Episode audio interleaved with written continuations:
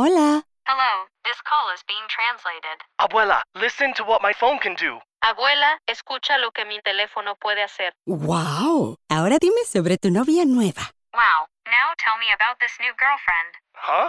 Tú sabes lo que dije. You know what I said. Language is no longer a barrier thanks to Live Translate with Galaxy AI on Samsung Galaxy S24 Ultra. Learn more at Samsung.com. Samsung account login required. Calls must be made using the native Samsung dialer. Another day is here, and you're ready for it. What to wear? Check. Breakfast, lunch, and dinner? Check. Planning for what's next and how to save for it? That's where Bank of America can help. For your financial to-dos, Bank of America has experts ready to help get you closer to your goals. Get started at one of our local financial centers or 24-7 in our mobile banking app. Find a location near you at bankofamerica.com slash talk to us. What would you like the power to do? Mobile banking requires downloading the app and is only available for select devices. Message and data rates may apply. Bank of America and a member FDIC. If you're thinking, I should go for a run today, but it looks like it could rain, Sierra says save on epic rain jackets. If you're also thinking, but I can't go out in these beat up old running shoes, Sierra says save on top brand running shoes. And if you're still thinking, but I'm also busy performing brain surgery, well, then we say, you really should have led with that. Sierra, let's get moving to your local store, like now. Go! Earning your degree online doesn't mean you have to go about it alone. At Capella University, we're here to support you when you're ready. From enrollment counselors who get to know you and your goals, to academic coaches who can help you form a plan to stay on track. We care about your success and are dedicated to helping you pursue your goals. Going back to school is a big step, but having support at every step of your academic journey can make a big difference. Imagine your future differently at capella.edu. I've got up early and driven across the Welsh borders, up the Welsh borders, to Shropshire, to these wonderful hard ridged hills, wooded flanks, to Stiperstones, where I'm meeting a young farmer, Alex Chidley Utley, whose family have farmed here for many generations. In this season of the podcast, the Nature and Countryside podcast from BBC Countryfile magazine, we are exploring voices of the countryside. So, Alix, I'm keen to hear her voice, her take on rural life as a, as a farmer in these hills. My name is Fergus Collins, and I'm the host of the podcast. So, join me for a lovely explore of this wild and deeply rural place. I'm off to meet Alix. What are we going to do first? You're going to show me around and then. Yeah, let's have a look. We'll go into the lambing shed or the big shed. The big shed, The big okay. shed. It's usually called the big shed, and then this time of year it's called the lambing shed because, I see. unsurprisingly, it's where they're lambing. So we'll come Good, in. healthy smell of straw, and you've got loads of little pens. Of, Loads of little pens, yeah. It's interesting you say this because I've gone nose blind to this now, but I imagine you can. They were fresh. it's a lovely, morning, sweet straw smell. Um, so They've got tell me fresh beds down. So we've got. You're in the middle of lambing season, so We I'm are, yeah. intruding on this sort of precious time. what time did you get up this morning? I got up, so I did a check at four, went back to bed, and then I was up again at half five. So at the moment we're um, fueled on very little sleep. I was going to say sheep then. Sheep. sheep. that wasn't Fueled even deliberate. It just, it just comes in all the time. Um, so yeah, it's we're doing uh, checks every couple of hours. I did it um, with a shorter gap because of the storm last night. I thought I'd come and check them Yeah, all, but Storm they were Dudley. We should Was it Dudley? Storm Dudley. What a name for a storm, but it was a the, it was quite intense. But they were all, um, you know, they, they'd been hunkered down. They were, they were all absolutely fine, so it didn't didn't touch them. But um, So who are we looking at here? We've got a load of ewes and lambs in these stalls. What's what's how how long ago did these lamb? So these girls, it's been going on for well, they came in just before Christmas, just to be fed and everything, and then they've been lambing really since. They were due from about the 10th of January, but we didn't until kind of getting towards the end of January. These guys, mostly their lambs are about a week or so old, bit over. They'll probably go out this weekend into the bigger shed round the back. Um, but it's a bit mixed. Some of them will stay in because, on whole, we've got very healthy lambs. There'll be occasionally be one who's born a little bit weak or something might not be quite right. So my uncle, um, who's the farmer here, he will um, keep them in and we'll keep an eye on them. Check you know any eye problems, things like that. Keep an eye on them, and then um, and just make sure. Also, you get ones that aren't maybe feeding that well sometimes. But these guys are really they're Gosh, they bonny look now. so- they're they- doing these well. are only a week old. Well, some some are a bit over, but there's yeah, I mean, They look so probably ten days. Oh, when they're born, there's some that come out, and honestly, um, you would think they were they were almost like donkeys when they come out. They're absolutely huge, because some will do it unaided, but usually um, when the hill sheep come in, which are the next round coming in in a couple of weeks, they will, mostly they will do it unaided. They have smaller lambs, they're smaller sheep. These are quite big ewes, and quite a lot of them need their lambs pulling. And I think if you can see that some of these are a week, ten days old, So they need, can imagine. a bit, bit of extra bit of intervention, yeah. So um, there's a lot of um, getting your hands So in I'm not- places. I'm not bad on birdsong, but I'm not very good on sheep ID. What what breed of sheep are these are we looking at? So they're going to be quite mixed. My uncle is very good at um, crossings in terms of which tops he puts with ewes and things like that. So he's got two Suffolk tops, and um, you can always tell the Suffolk lambs because they'll have the floppy ears, and they usually have. Um, they're usually pretty slow when they're first born, but they're quite stocky. And, uh, floppy ears, like floppy ears ears, like Suffolk. down. Yeah, exactly. They kind of flop down. So the Welshies, that that one there in the middle pen, she's a Welshie because she's got that sort of. Um, she'll have a bit of text or something in there as well, but she'll definitely have some Welsh, which is quite strong genes. So they usually have sort of slightly pointier faces and they're a I bit see. finer. So these slightly wider faces, te- texels. Texels, yeah, and okay, then this one here with the eyes there, those quite. There's a marking that comes off the eye looks quite deep set. Yeah, That'll be okay. Beltex. Oh gosh, So- so, you're that. So there's a deep, mar- dark that- groove coming down. yeah, that's a very face. Beltex trait. This is the best introduction to sheep I've- been given. I've met a few farmers of these. Um, Yeah.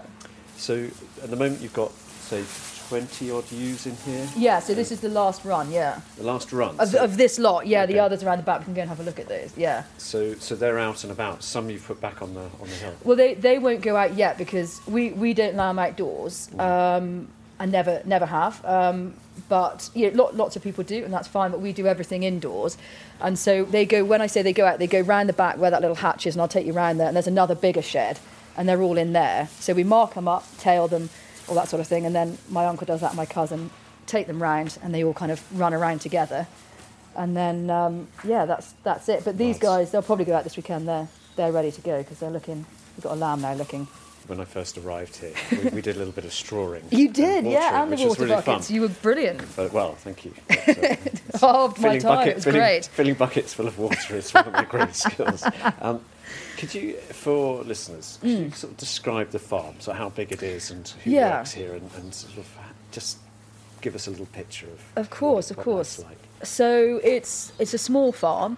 Um, it's very old-fashioned, and um, as I said earlier, there's a you know there's friends of mine have always compared it to somewhere like an episode of, of Heartbeat or something like that. is you know, and I think I go around dressed like Greengrass, but it's it's probably I think it's around about 100 acres roughly, so it's not it's not very Oh, big. that's not a big farm. not a big farm at all, but um, and we've got I think it's around 300 sheep and about 20 cattle, um, but you know it's it's self-funded and it's a it's a really good little you know we don't have loads of animals, but the ones we have are very good quality. And as I say, my uncle's very good with the breeding and you know I, I do the feeding and everything. So the way they're looked after and the way they're bred, they're really solid, good stock. Um, it's amongst the Shropshire Hills, and it's very kind of Wuthering Heights, very lived in.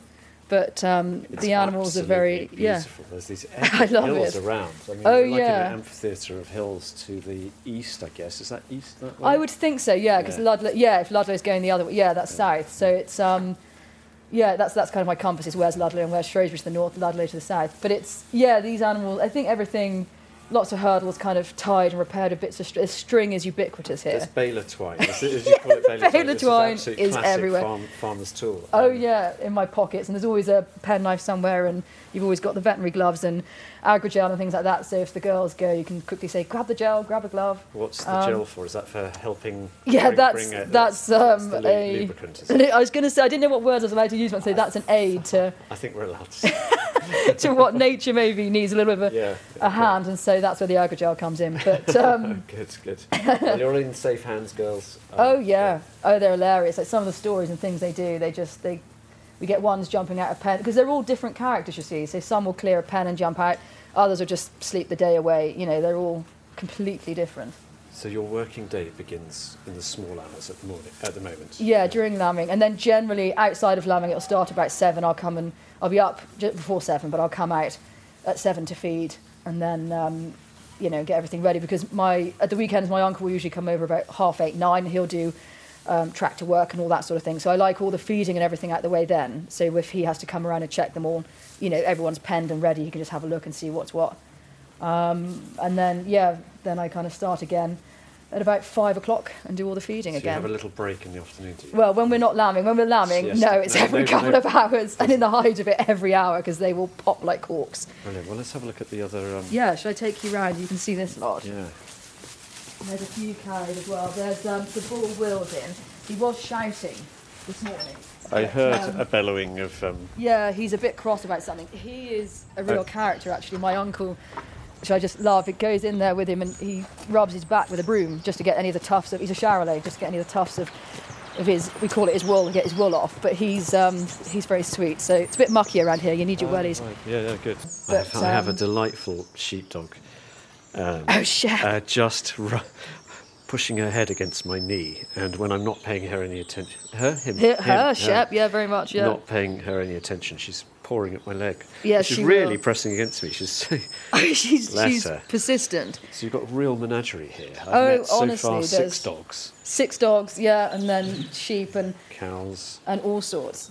And so fish, yeah, fish. a big pond full of big fish. Oh yeah, that's Mum's pride and joy. So she's Ah, okay, so now we're heading through the farmyard. here. So these are the cows. So we've got these ones have not. So these are uh, young heifers we got there. This is Ah, Will. calves as well. So she's she's not long calved. So that I think that one's about two weeks old, and then she's due.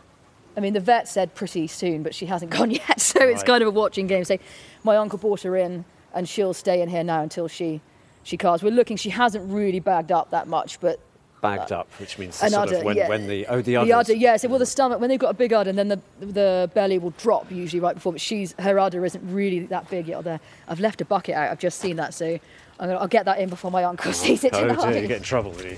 well, he's you He know sort comes he's- up and goes, he misses nothing. He's like a hawk. But um, oh, hello. so these these Very are the other girls. Oh yeah, these girls will. Um, oh, we can get in and if you're happy to climb yeah, over. let's we're gonna Come in and have a look. climbing in with the with the sheep. Oh God, I'm not as nimble as I used to be.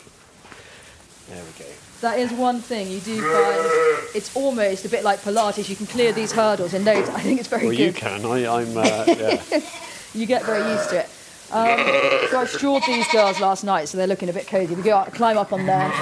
That, I suppose health and safety is probably not the best, but I get that lad to climb up there and toss the straw down in big chunks, and they just spread it around because they I'd get so excited. just, just have a kip up there. it's just uh, there's a sort of hay uh, balcony, a balcony of hay. Right? Yeah, it's like an old-fashioned hayloft, isn't it? Really, but it's yeah. So we're, we're completely surrounded by lovely looking lambs and their mums. guys. And uh, yeah, looks like you've had a good, a good year then so far. Yeah, oh, they, they've been doing really well, and we've got, you know, there's some little, absolute little belters here, but you can see, you know, like says she's pretty chilled, others will come and have a look. I mean, they know, it's funny, they know who's new. So if you get walkers, there's a footpath through the farm.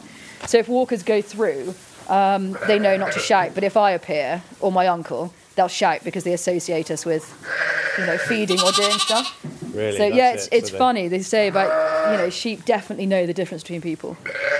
And I sheep mean, are cleverer than people. The, the cliche of sheep being daft. Ah, is- yeah, it's never one I've understood because I tell you what, they'll they'll they run amok and they really even my sister, so she came up, and they don't shout at her, so they even know she, you know, they know what's what, and they're much bossier. My mum said they're much bossier to me. So I think they've taken the measure that I'm a soft touch. So they really, I have to come in here with a bucket on top of my head and kind of wade through them because they really will give you give you hell. They'll um, they'll knock you about, but. That's quite. That's a muley looking one actually. So you get a lot of um, a mule. yeah, you get a lot of um, The mule, that's the- the mule just speaking. that's the mule. Yeah, that's her. So she knows we're talking about it. She's no fool. Wait, there she deeper goes. voice. So tell me about mule, mules. So you'll get a lot of Leicesters in. Um, I can't remember what percentage it is, but they'll say that are in in sheep. So that that Roman nose, that profile. Yeah. She's oh, that's more Welshy, but yeah, that one she's Oh, gone off again. slight- Is slightly. Romanesque Yeah. profile, yeah, is, is a very kind of mule looking. She's probably got so the speckled one there with the longer face. Yeah. That's very Clun Forest cross. So she'll be watered down, but that's a, usually those ones have got a Clun sort of look, and they'll have speckled legs as well. Which is, uh, which is Shropshire, deep Shropshire. Deep Shropshire, yeah, deep Shropshire. So So, cluns, and then you've got those sort of more. And I say this affectionately, but those kind of slightly more piggy looking. I'm trying to find an example in here. Hello, girl, you're a bit clunny as well, aren't you? Yeah. Will be so just there. You see the the one with the grey face, and there's a smaller one next to Oh, it. yeah, yeah. That's very Beltexy. And then So Beltex is a mix of Texel and uh, well, Beltex, yeah, is Oh, its, is own, is its own breed, Oh, right, yeah. okay. But it's um, Texels have got much more of a. They're very stocky quite, quite square-headed. I think. Yeah, and they look almost a little bit piggy as well, like in a Yeah, cute yeah. way. But um, you can see and you can always tell the lambs that have had any doubt. So our Texel tops are in the, the field just there. You'll Ah, see okay. them. These are these are the these Yeah, are the male, the my males, the rams. pride and joy. So they are around somewhere. Oh, there they are. Can you see, can you see that very piggy look that they have? They're over there because I threw them some sugar beet this morning. and they've done their work. Oh, they've done, yeah, and they um, they're pretty chilled now. But they, I mean, they'll go in with the girls, and you can always tell when they've had a break because we'll have a flurry of ewes lambing over about a week where they just go bam, bam, bam, bam, bam, and then there'll be about four days of nothing. And I think, oh right, the tups had a couple of days having, off. having a cigarette. they had a, yeah, they're having a cigarette and a kip, um, and then they kind of they, they got they got back on the horse as it were. But um, you know those guys, So, so now they have a bit of a rest. Now. Yeah, they're- when, they're when do just you chill. put them in with the ewes for the next topic? So he'll go. We've got the. They won't go now until um, further on into the year because we're going to have the spring lambers. So these are the January lambers. Ti- Well, it's a five-month gestation. So yeah, getting more towards the end of summer, So- and then we'll scan again in November to see how they're getting on, I see. and then they'll come in just before Christmas to lamb in January, and then he'll put the tups to the ones the spring lambs, a bit further on still. Oh, I see. This, This a- is Will the bull. Will the bull. He's So- a lovely sort of fawn colour. Yeah, he's a Charolais. Honey. so sort he's. of. Charolais. Okay. Or probably Charolais cross, I think, at this point. Yeah. But he's got a little curly hair, but he's a bit balder at the moment. He does get very hairy. right. Um, my this is winter sort of plumage, then, is it? Yeah, basically. but he's so relaxed. But my uncle will come in tonight and straw them with a machine that you put the bale in, and it blows it out into into the sheds. It's quite funny actually to watch. And this girl, she's due pretty soon. She's dragged all her hay through, so that's So what breed is this? Is this an expectant? She'll be, I, she'll be a cross. I'm not sure which one. I mean, we've got a bull at the moment who's a Hereford cross, but She looks a bit Herefordy. yeah, she does. Yeah, but she's um, Right, listen, let's see if we can capture her snorting into the microphone. Try and eat it. No. There you go. I was gonna say you can always put your hand to her and she might snort in here if you do. Come on, girl. No, she won't play ball now. Shaking her head. Isn't that? Yeah, that's it. When you want them, they won't. They won't do it. So tell me about your family then. You've been farming here for a, how long have your, your family been farming this this land So- in, this, a- in this area? We came to this particular farm um, at the end of the 1950s. My grandfather, my late grandfather, or our late grandfather, I should say, bought it, and then but the actual hills for a long time. I've been farming in Shropshire for since about. It's been Chiddley's farming in the Shropshire since about the 1750s. My 1750s. yeah, okay, it's been so farming in Shropshire in general. Um, my Incomers. yeah, yeah, exactly. And then my um, uh, my grandmother, we call her Nanny. Nanny's family um, are from Shropshire and from Sarn as well, and they used to farm out towards Westley, um, which is a little village. And they've been farming for generations. They also farmed up at Shelve, which isn't far away. So again, they've been farming here for for well centuries really. Um, both both families, and so my um, my late grandfather bought this place in um, yeah the end of the 50s and it was a little tiny it was a, a bit of a farm but it was a little tiny cottage and as they did in those days they weren't the most sensitive about preserving that sort of thing so he sort of just built a bigger more modern you know these days it's, it's more about restoration isn't it but the old buildings are original those little sheddy ones there and they're over 100 years old i mean i mean the hills we've had common rights since um, before the first world war and my um, sorry fergus i'm kind of walking around That's doing right. No, no, no. my um, Oh, yeah, this, this is where. the, yeah, this is a shed full of hopper and all buckets. that stuff. My um, that is Steptoe's yard in that shed.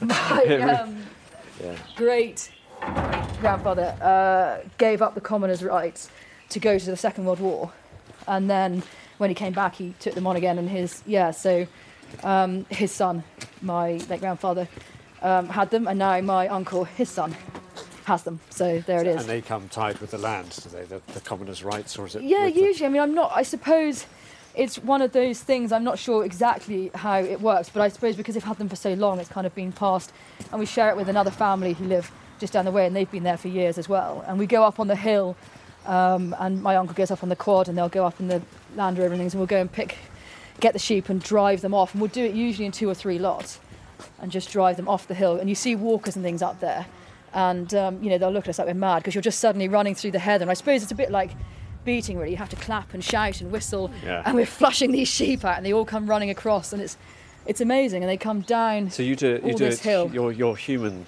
sheepdogs. Sort of Yeah, basically, yeah, because the sheepdogs you've seen, you've seen, are very sweet, but they're near useless. I mean, Shep, bless her, is actually a deterrent because when we bring them in for shearing off that hill, they'll come in, she just runs in front of them barking. Oh, so my poor uncle's going, go away, Shep, and she's just going, "Ruh, ruh, ruh," and sends them back up.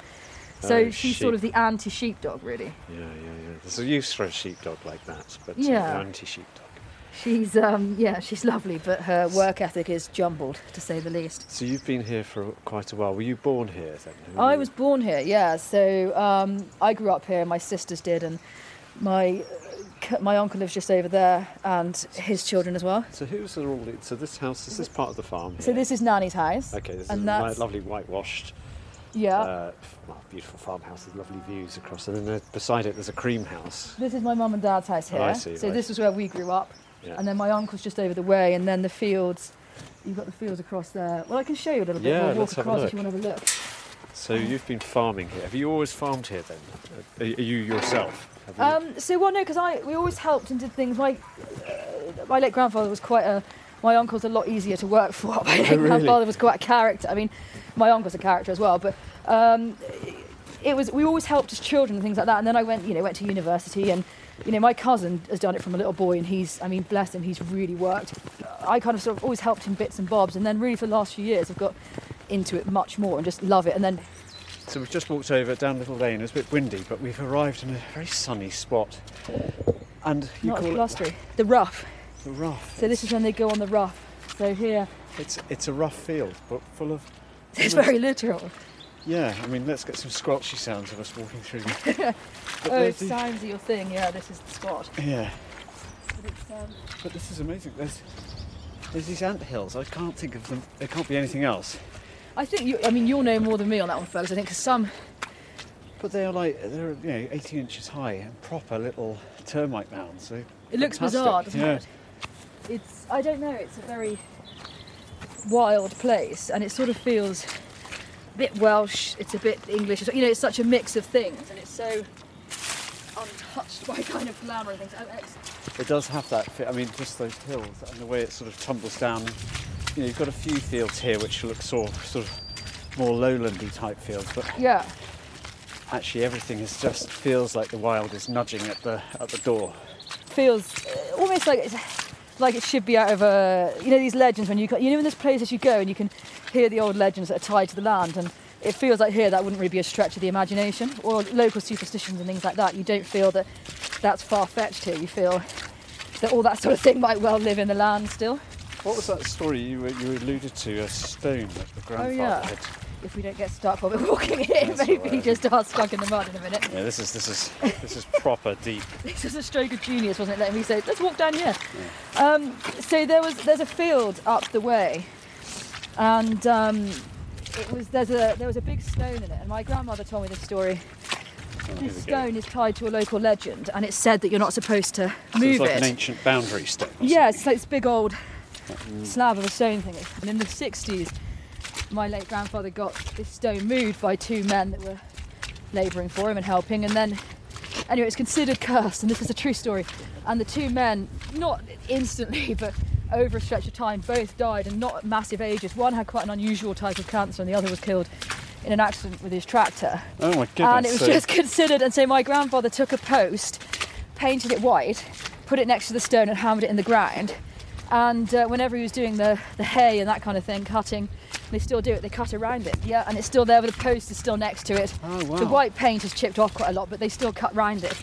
So I can't believe the sun is shining and we're actually getting warmth after the last few days of this stormed up. God, I'm out of breath wading up that hill. Um, it's um, yeah, the good old Shropshire landscape. It does undulate, and it, it's funny. You don't the hills. breathtaking, actually, the view. So what, what is this Stiperstones here, or what's this? So the Stiperstones is over the way Okay, that's got behind that hill. Yeah. like a dragon's back of like um, stones. Of the, yeah, exactly. The Devil's Chair. Yeah. And then you've got, you can see the old sheep path coming down that hill right in front of us. Yes. Okay. And then you've got what's called the, the other side, that round sort of hill there, mountain really. The other side, that's a cloud burst. Yeah. And that's because back in, think it was the 50s, probably a bit before, there was a really bad storm. and it just flooded the top of the hill, and it's still there. It's all this sort of residue, and Oh. also during the Second World War, a plane crashed up there, and um, there was still a wreckage when my mum was there as a little girl. So what we've got here in the view just is, is these, these hills sort of have bare stone poking out like bones, and then it, it, and then quite sharp ridges. Yeah, So do you, are your sheep? Is, this where your sheep would graze on the common land? they'd go, they'll go all across that hill, Yeah. and then they go up by the tin house as well, and they'll go over towards by the Stiperstones, and they'll go. So it's, it's a fair area, and You've they got a big area of land that you need Yeah. to. And I mean, I'm interested in how you keep control of sheep that are out on the commons. it's uh, or out on the common land, um, because I, I live in the Brecon Beacons and I, Yeah. I'm sort of walking out in the wilds and there are sheep with marks on their backs. And yeah. do you just sort of go right? They're off for the summer, and I will find them in the in the autumn. come back. You know, it's interesting, and that's a really good question because the last year, English um, nature have taken on a hill shepherd to do that, to keep an eye on any common, you know, to be out there all the time because of walkers and dogs on leads and monitor that Oh, kind of thing. So someone's up there all through the summer. Pretty much. Um, but my uncle will go up and have a look, and his uncles, so my great uncles, will go up occasionally on the quad, I think, just to keep an eye on things. But, you know, these sheep, it's so in them now. They know the hills, and my uncle chooses which ones go up. And I mean, these guys here that you can see here, these are these are old now, so they won't see another summer up there because it, it'd be a bit too much for them. But um, So they, they just stay in these lowland pastures. Yeah, they do, and then they'll Is there a move along when the grass runs out. Sentimentality here then of, of these old sheep who've Oh done yeah, their done they've their, they've kind of served their bit. I mean, the ones that go on the hill, they'll bring themselves down, Mm. and they'll start appearing above the cow field. And Oh, my really? uncle was always say, "Oh yeah, they'll go up in early October." My uncle to the to the dot will say, "In a couple of days, they'll start appearing," and they start coming down the track, and you kind of hear bah, and they start shouting, and there they are. They're making their way down, and these guys would have been up there many times. So, in terms of sentimentality, that's the one with the tuft, like the sort of almost yeah. mohawk. Oh really. yeah, yeah. So that's she's a- Mary. she's a sort of white sheep. Oh yeah, she's a real. She she's got the mottled face and a mohawk, and she she was born and she was tiny, and she was born in the in January years ago now, and she, it was really bleak, really snowy winter. My my late grandfather's still alive, and she couldn't stand, and so he got. Do you remember when walkers used to come in those cardboard boxes? I don't know if they still do it. But he cut two hole, four holes, sorry, in a crisp box, and put her legs in it by the by the fire, his log fire, and her legs were dangling down. He said to give her the strength, Oh, and slowly really? built Like up a harness. yeah, basically, and and it worked. By gum, it worked, and now Oh, there she is, and she's a, quite a good age now. The Hebridean, I believe, is about sixteen. My cousin says. She's a little black. Yeah, uh, with the horns. dark brown black sheep with with horns. Yes, so Yeah. the females of uh, the ewes of Hebrideans have horns. Yeah, most so a lot of the traditional breeds, because that Hebridean's a very old breed, Mm. um, aren't polled. Texels and things like that are. It's more of a modern thing generally. is, the, um, is where where the, Without they're, horns, bred not yeah. to have. uh, or you can have them removed as well. But yeah, but the Hebrideans, that's it. She's a that is a real traditional, purebred Hebridean. she's Well, she- tiny. So she's had lots of lambs over the years. She's yeah, and then she's because she's one of the my my grandfather came home with a flock of them once. I'm sure my uncle thought, oh goodness me, um, and so they're they're a rare breed, and um, he came home with them, and she's the last. I mean, there's a couple that her descendants, and one of them I've got called Sybil, who will stay here, but she's one. She's the last kind of one that came here, and the so last of that of your grandfather's. yeah. uh, so my uncle said, Oh, in a moment of tenderness, said, "Yep, go on then. She can stay." And so there she is. And we've got Joey, who's a, a wether. Now I call him a bellwether, but my uncle says he's not a bellwether. So f- I suppose for anyone that doesn't know, a wether is a castrated male. Oh, okay. So you've got a teaser who um, is um, intact but has had his tubes cut. so Um, he can't impregnate. so he can't impregnate, but he can, I don't know, warm them up, let's say. Yeah, yeah. aroused. Yeah, I never know what the cut of what to say, but yeah, he can, he can, yeah, you know, he can throw a few logs on the We're fire. dancing around the edges. and, uh, um, Um, and so, yeah, as I say, you can put a few logs on the fire and get it, you know, and then the, tu- the Yeah, tups that- come okay, and very nice. much stoke the fire. But so, but poor old Joey was robbed of that honour, and Joey was born again in the height of winter, warming to the theme. And he was um, he was a cade. His mum cast him off, and he came to live in the house. And because he was the only cade that year, Cade, that's another. I've never heard that for sheep. oh, a all cade others, is all the other terms I've a cade is a lamb that's either cast off or is orphaned. And touch wood, and I'm going to actually touch wood. We haven't had any this year. We've been very lucky. We've Got very good mums, but um, and we haven't lost any. But he was a cade. His mum, I think, if I remember correctly, he was part of a double, which is twins, and his mum didn't want him. Oh, and poor, poor Joey. Poor Joey. And so he came in the house, but because the snow was so bad, he stayed in the house for quite a while. And we ended up putting a nappy on him, so he can't run around the house weeing and doing all the defecating. So, and he would come with us to through the village. We walk the dogs, and he would walk with us, and he's still really tame. And I say he's like a bellwether because a bellwether historically would lead the sheep on the hill and things like that. And you still find medieval bells that used to wear, and that's why they're Ah, called bellwethers bellwether. It's a, it's it's passed into wider into language. a term. Yeah, Yeah, yeah. exactly. And so I said that, and my uncle says he's no bellwether. And anyway, we bought them in last summer, and he came running through at the front of the ewes. Went onto the side, knocked my mum's plant pot over, and started running amok. And my uncle said, "There's your bellwether."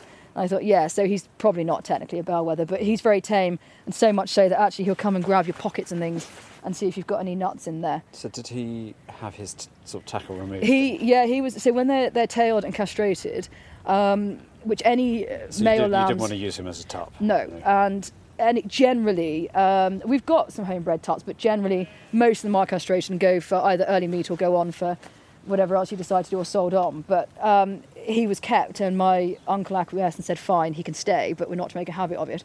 And now he's lumbered with this wether that whenever they try and do stuff, he used to go in with the ewes, and sometimes he comes in with a hill sheep, but. He, I mean, he knocks down hurdles. It, the lambing pens that you saw, he will knock those down and try and get their hay and things. I mean, he is a terror. So my uncle is uh, very patient when really a lot of farmers wouldn't be. Well, I I was going to say, um, a lot of farmers that I've spoken to have, have made it quite explicit. There's no room for sentimentality or for Mm. keeping on a, a spare animal that will eat into profits. But here, you've you've sort of respected that they've well, perhaps not Joey, who hasn't, hasn't given you back loads, of- loads of lambs or lots of, uh, but obviously there's, there's, he's given you something over the years. he has. I Um, mean, I think Joey. Sometimes I, I think you can't always give kindness and generosity and expect anything back. I think that defeats the object of Yeah. doing it. Um, and I think you know it's good to feel like that when you do it to Joey because that kindness couldn't have been bestowed on a less grateful candidate. But I think it's um, Yeah. you know I think everything's Oh, so Joey. oh Joey, classic Joey. I think you know not to be too um, look at them watching us here, but not Yeah, to be yeah. too cliche about it all. I think it's you know everything's so far pa- fast paced now. Everything's got a price. Everything what's it's worth. What does it give us? And I think sometimes it's worth sitting back a little bit, enjoying them, getting to know their characters, and actually just appreciating something for what it is, not what can it do for us and what can we take from it. Some things just are, think and I sometimes I think that's enough, isn't it? That's a lovely thing to hear because you know, whilst uh, I, you know, I'm, I'm not surrounded by grandeur or anything like that, I think there's a lot of people living lives that, you know, we see on the news everywhere, and, it, and it, there's so much that you wish we could do to help people. And I think every day I come outside and I stand in these fields, I put my wellies on, and yes, it might be five in the morning, it might be two in the morning, it might be seven, but I'm doing something that is I love, and I'm surrounded by nature. It's, you know, I'm very lucky. I'm breathing healthy air. There's no threats around me, you know, apart from Joey occasionally. But I think it's, you know, we're very lucky, and I think it's, you know, sheep it's work of passion. I think I've grown up with it, and I think it's in me to love them. But actually, I just love I love the landscape. I love the sheep, and Gosh, I would. That's I enough for me, really. I mean, uh, you're, you're so busy, but this is a really beautiful view. Mm. I've got a couple of questions. What, who are these ewes then in the field beside us? They don't have lambs. no. So these we can go and have a look. And Yeah. hopefully the weather's okay. So these guys are having a little little nosy at us. That's a Suffolk there. You can see with the black face. And I like Suffolks. Oh, Yeah. she's probably a Suffolk cross, which is quite small, but she's got a lot of Suffolky um, genes in her. Yeah. Um, so these will be the yearlings, and so they will have uh, the lambs from last year. And Ah, I so see. Okay, they so will they be are- here, and they'll um, they'll probably won't go to the top for a bit longer yet. But these are the youngsters These usually are the that are here. basis for your next generations. Yeah, Ah, so these okay. these are the youngsters that come here, which is why they're a little bit and they're a little bit smaller than the ones in the um, the shed. But the the hill sheep will be smaller. Some of these will be hill sheep as well, um, probably this coming summer. And so they're all bred slightly differently. So the January, the early meat trade come from big ewes. They're a bit more Juno-esque. And these guys are much more adept to being out, and they're going to be good on the hills. They've got so at the back they're a little bit more Welshy looking, shorter, good fleeces, pointier faces. There's one having a wee there. You know, performance pressure. She thought we're watching. Yeah, better give them a show. Can't quite get that sound. out of it. um, so the ones, the, the lambs that we've seen in the shed, Yeah. that's the early meat market, is it? Yes. I mean, we've got to, You've got to talk about it's the reality of it, yeah. We talked about sentimentality, but those those will be to the, the commercial Easter side. lambs, will they? They will, yeah. So they'll they'll go. I mean, a little bit past that, but they'll, they'll stay there on their mothers for quite a while. They're a good size before they go, Yeah. Um, and they yeah they'll go they'll go for the early meat trade, and then these the ones that will come in in a couple of weeks. Uh, my uncle will decide whether he's going to breed from them, whether they'll go a little bit further on, but they tend to be um, lambs that he'll bring up as youngsters and then maybe breed from them in a in a year or so. when they're a bit further down the line. So, well, and while we're talking about this, Mm. certainly this is the reason, this is how you make the money, is by Yes. breeding either for markets or for your next generation of Yeah, to breeding sell on. ewes. Yeah. Um, Oh, look at this. I love this. Turkey tail Um, fungus. Using at the wood. Something has been. Um, yeah, that's a battery type. It is a bit, isn't it? Yeah, so we're looking at a a lovely piece of oak here with turkey tail fungus, which is it's like a fan, almost like a seashell, isn't it? Yeah. And then these huge gouges. They look a bit like pansies. Yeah. Yeah, pansies. Yeah, that's also. And then this log has been gouged almost with a mechanical. yeah. So there must be some bugs in here that are. Something's gone at I that. imagine the badger with that sort of strength. But, uh, Wanted to get whatever was residing within. yeah. So we talked about. Um, you know, obviously, a lot of these lambs are going to go to market. Oh, being vegetarian, yeah. So, and you're a vegetarian, yeah. So, Yeah, so I think it's, I mean, for me, and I suppose as, as, as I said, some people will say, how do you um, farm sheep and then not eat them? But for me, I think it's, and this sounds, it's so hard to say it without sounding contrite or anything like that, but I think when you've got something there, everything is nurture, everything is responds to how you look after it. And the sheep here, you can touch their heads, talk to them, because if you're kind to them, you look after them, you you know, the life that they're here, they're, they're doing us a great service. And I think the very least we can do is look after them to the, the high degree that, frankly, they deserve. Hmm. Um, and it's just a preference for me. I've got no issue with people that do eat meat. My issue is more how, how animals are dispatched. That's more of an issue for me. Right. I think if there's a more humane way to do it, or perhaps in the more traditional ways on a smaller scale, the world's so big now. You have to have these great big, you know, the ways of doing it is too industrialised. I don't like it, but that's that's me.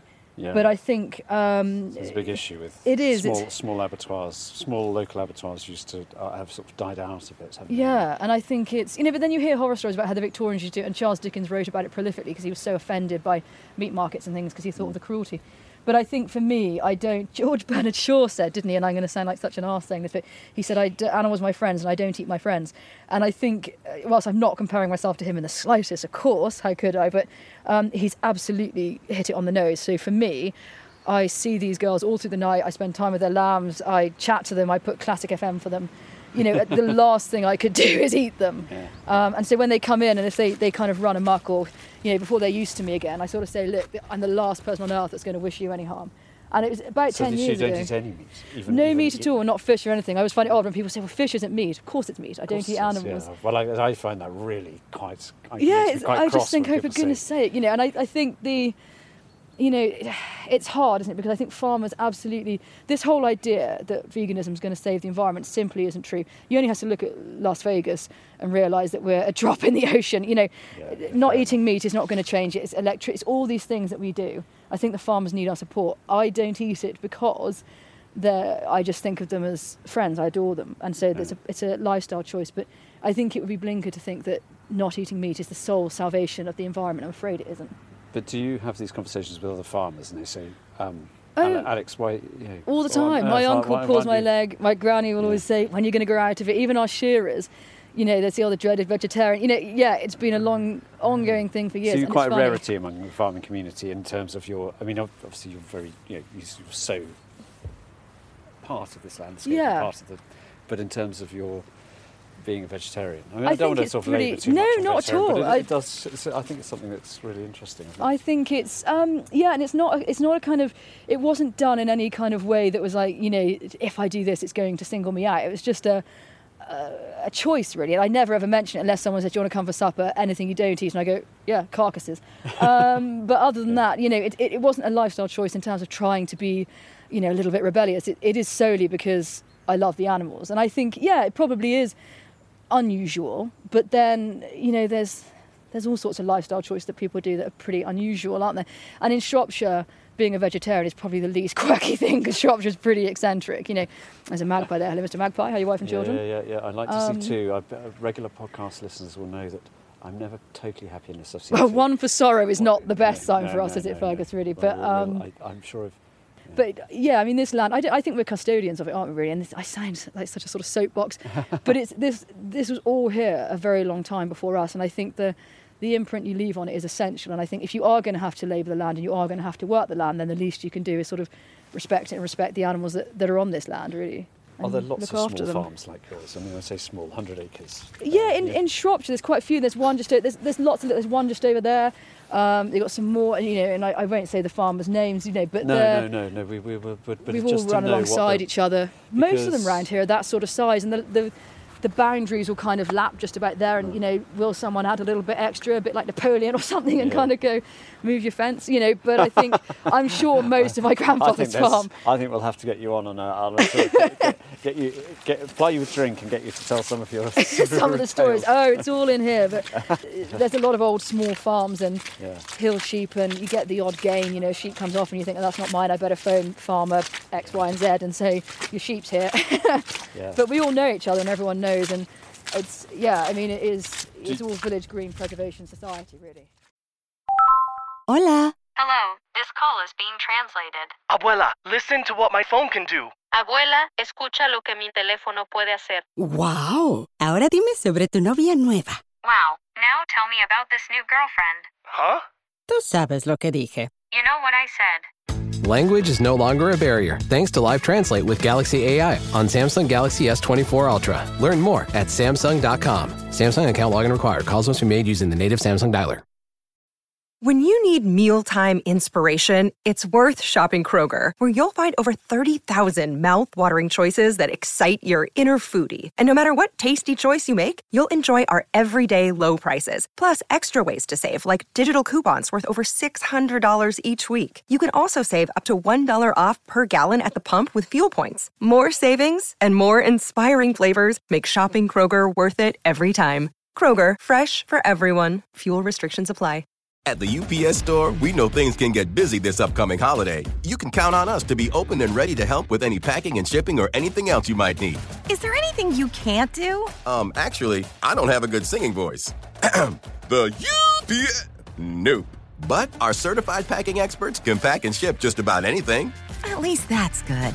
The UPS store. Be unstoppable. Most locations are independently owned. Product services, pricing, and hours of operation may vary. See Center for details. Come in today to get your holiday goodies there on time.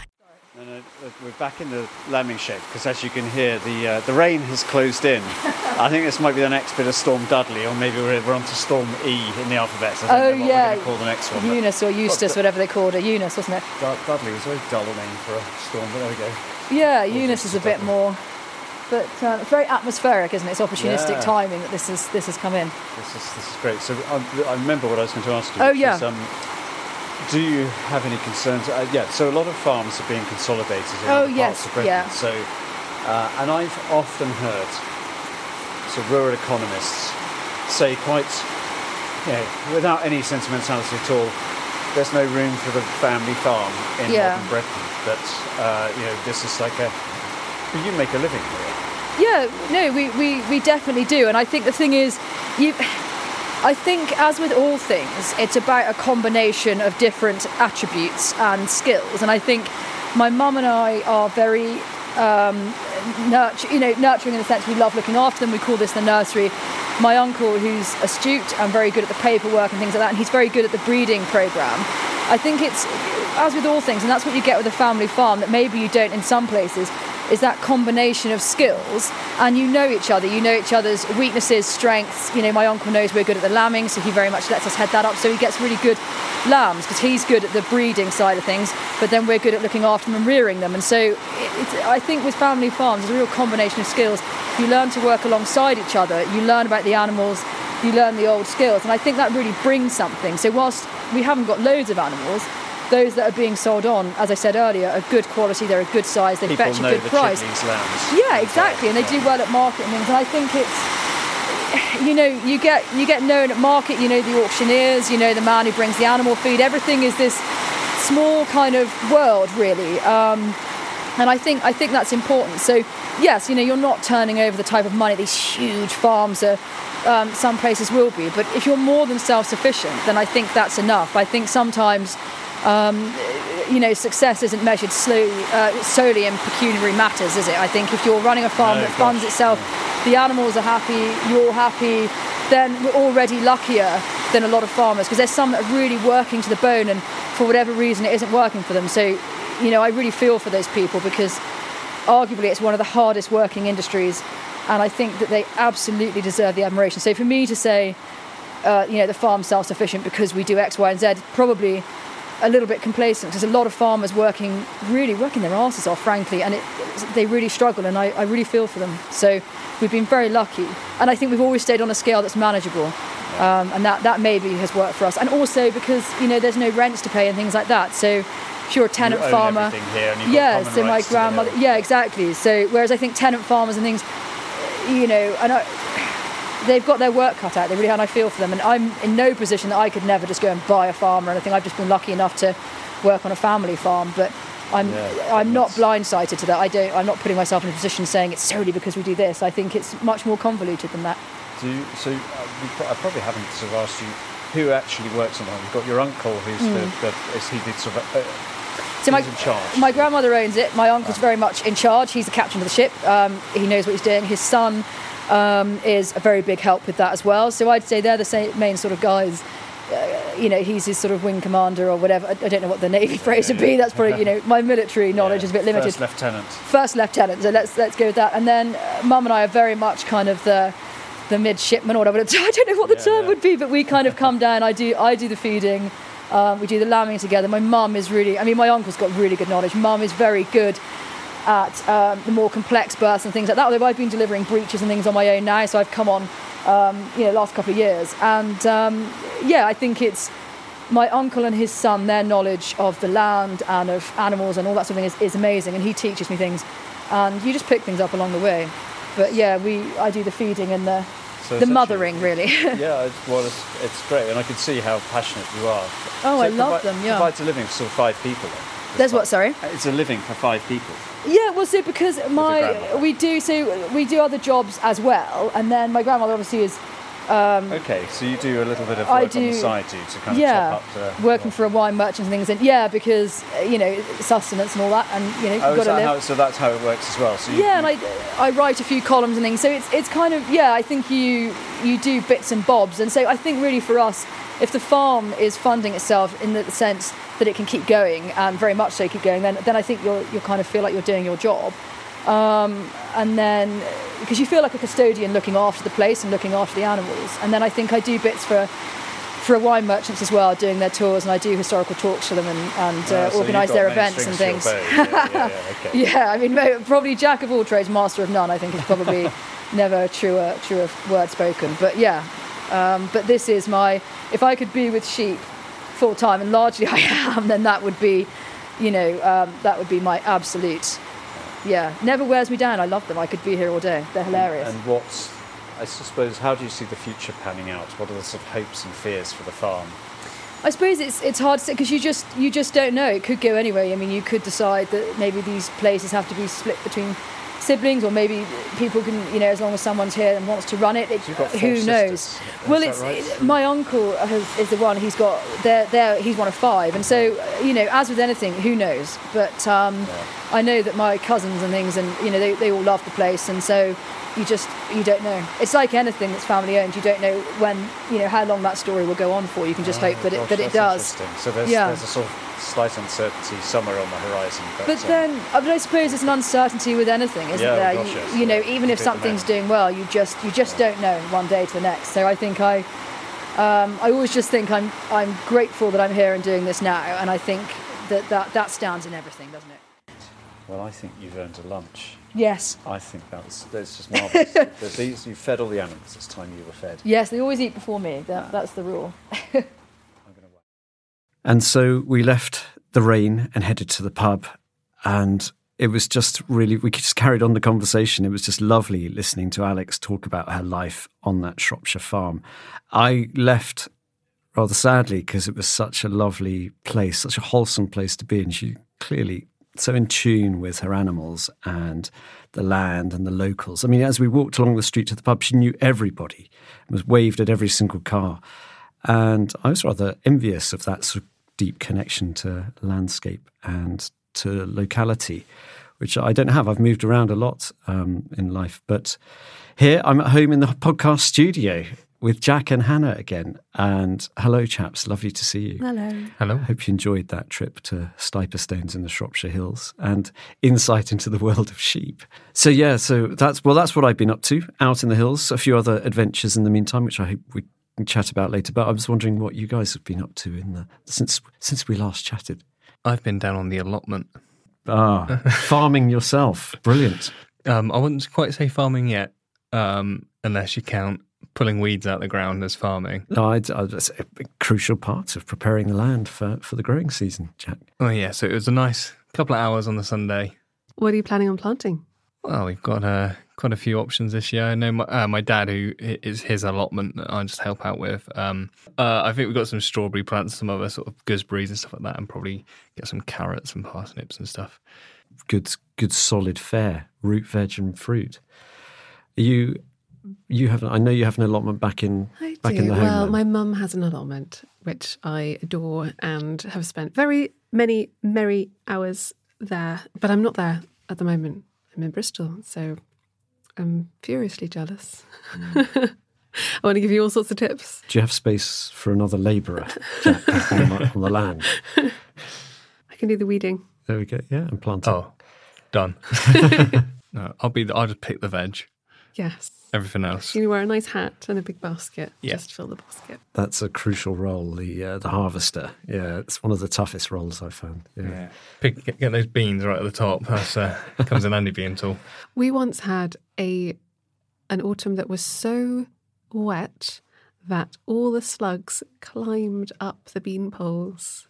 So we were trying to pick beans off, and there was just all these slugs under everything, over everything. It's amazing. It's like we were farming slugs. How do you feel about slugs? Happy? Happy about slugs? Yeah, I like all those weird things. Oh, That's cool. Yeah. That's cool. I was, I was I was sort of caught in two minds about whether we should denigrate the humble slug No. for all its They've got challenges. work to do, and we should just let them do it. Well, I find that something that moves so slowly and only has one foot is incredible. The amount of Destruction. the amount of destruction it can Yeah. wreak. But then it's it's happening at night. Ah, so if you, what's your best anti-slug tip for? How quickly we've gone from sheep to slugs. Uh, just picking them off, being persistent, checking things all the time. Really? Okay. Yeah. Jack, uh, any slug advice? Now, um, I used to work in a coffee shop, and I'm very aware that ground coffee is uh, good for your plants, but also slugs don't like it. Okay. It doesn't hurt them. I just think they're not a fan of coffee. Uh, do you think they prefer tea to coffee? Possibly. Maybe just the, the caffeine, they're, they're, they're too quick. They're, they can't. I'm I'm going to stray in, in terms of sort of talking about what slugs like to drink. I sometimes use beer traps. Of course you do. Of course I do. It's like that's like an old school. Uh, and like Method. old so old school, and that does work. But I don't do it anymore because you sometimes catch other things, and I once caught a lesser stag beetle, and so I've never used it since. So yeah, I'm with you. Go out and collect them by hand, and then um, release them into the wild somewhere else. and another tip, but if you encourage birds into the garden and Oh, that's perfectly hedgehogs acceptable. and all Hedgehogs, that sort of thing. that's part of the web of life and uh, yeah i think that's that's the very best if you've got a healthy ecosystem frogs and everything so there's your weekly slug advice from the podcast um, I was going to say we've got a bit of a post bag this month, and I would only mention it now because it may. We've just been to Shropshire, and our first letter is from Shropshire as well, and it's not from Alix. It's from well, I'll, let- I, you've got your you've got the post bag. So our letter is from Barbara Ashton in Uffington, Shropshire. And she says In the BBC archives, there is a recording from 1924 of a cellist, Beatrice Harrison, playing her cello in the garden with a nightingale singing in the trees overhead. 18 years later, in 1942, the BBC engineers were recording nightingales when bombers started flying overhead to a raid in Europe, and this was subsequently recorded in broadcast. We lived on a farm on the coast of Suffolk. In front of the house was an area of woodland. We used to watch the red squirrels in the trees, and the nightingales sang in the summer nights. My father was so taken with the recording that one night, when there were bombers flying overhead to a raid somewhere in Europe, he woke me and my brother, took us outside, and we listened to the nightingales singing overhead. singing against the sound of the Merlin engines. Oh my goodness, that's really evocative and seems sort of really pertinent. Thank you, Barbara. It seems so pertinent at this time. We're recording at a time of war in Europe again. And just like the power of sounds of nature against the sounds of obviously the Merlin engines of the of the aircraft. Yeah, it's lovely. It's it's sad, and you know, there's, there's something very evocative about that juxtaposition of the beautiful Nightingale song. Hopefully, I'm really hoping we can go and record some Nightingale song this year. Um, we've had an invite. I'm not going to give any more away, but we've had an invite to go down to somewhere in Sussex and record a very, very special evening. There'll be music alongside Nightingales. Your debut on the cello? yeah. I know. Well, that'd be like the sound of sawing a cat in half. Um, that's brilliant. Thank you, and thank you for reading that, Hannah. Jack, I believe you might even have something. There's another treat from the from the post bag. Fresh to the post bag, we have a review. Oh, How fresh? Fresh is in this week fresh. Oh, and it's a five star review. Of course it is. marvelous! And I believe this it's from Trout in Boots, who I believe has reviewed us before, so we're very thankful. Thank you, Trout in Boots. And it's quite an um, sort of a quite emotional review. Uh, it's titled Sparrows, and uh, the review is just thank you for these. I miss them so much. Oh, it breaks your heart, doesn't it? So this is in response to one of your sound escapes, Hannah, which is uh, a recording of sparrows. In fact, I recorded that in my front garden. It's a group of sparrows just chirping away. For I'm very, very lucky to have a colony of sparrows in my garden, and, and there's two colonies in my street. What kind of sparrows? House sparrows, house sparrows, yeah. So there's two species of sparrow in Britain house sparrows and tree sparrows. Tree sparrows are super rare. Uh, I've hardly ever seen them. But house sparrows, people think, when you have them in your garden, people think, oh, they're common as anything. But I think they've declined by a ridiculous number. 70% might be uh, in the past 20, 25, 30 years for many complex reasons. Do you have sparrows down in, in your part of Bristol? Yes. Oh, not in not in Bristol. In in Wales, we do lots. And there's another sound escape actually that I did with dunnocks and house sparrows. Oh, that's It's right. Much further down the line. But if you want more sparrows, we have them. Yeah, and dunnocks called hedge sparrows, which is a misnomer uh, because they, they're not related to the sparrow family. Sparrows are more like finches, really. Thank you very much, and Boots. You can find loads and loads. Oh, we've done over 50 now sound escapes. One goes out every week on Friday with Hannah's dulcet tones introducing them. And they're just little postcards from the countryside. Talking of lovely sounds or curious sounds, I want to go back to last week's podcast, which was when Jack and I went out with Tom from Bike Radar in the Forest of Dean on our e bikes, or not our e bikes, borrowed e bikes. And at one point, I recorded a little bit of audio. Well, we were talking, and then some birds went overhead. And well, this is this is what I recorded, and I, I need some help with it. It's a hawfinch, I think. Well, so Jack and Hannah are laughing, um, and rightly so. I don't think that was a hawfinch. That was me just being really hopeful. I think that might be a crossbill or a couple of crossbills. There's certainly a little flock of large finches. We're so desperate to see hawfinches, and there are lots in there. Well, there's a good population in the Forest of Dean, particularly in winter. And um, but I think those were crossbills. However, if any listener can confirm, do send me an email or or confirm they might be hawfinches. um, send please send me an email to my address, which is editor at countryfile.com. I'd love to know your thoughts on that. If ever, you, if ever I do get it wrong, I'm very happy to be corrected because it's part of, I just learn a bit more.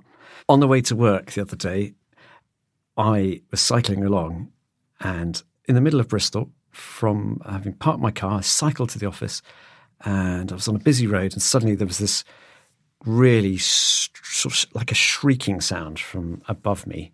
And it, I looked up it's a sound I've heard quite a few times. It was a peregrine, but really only, I don't know, 10 meters above my head, circling around and shrieking. So I stopped, pulled my bike onto the pavement, and started looking up.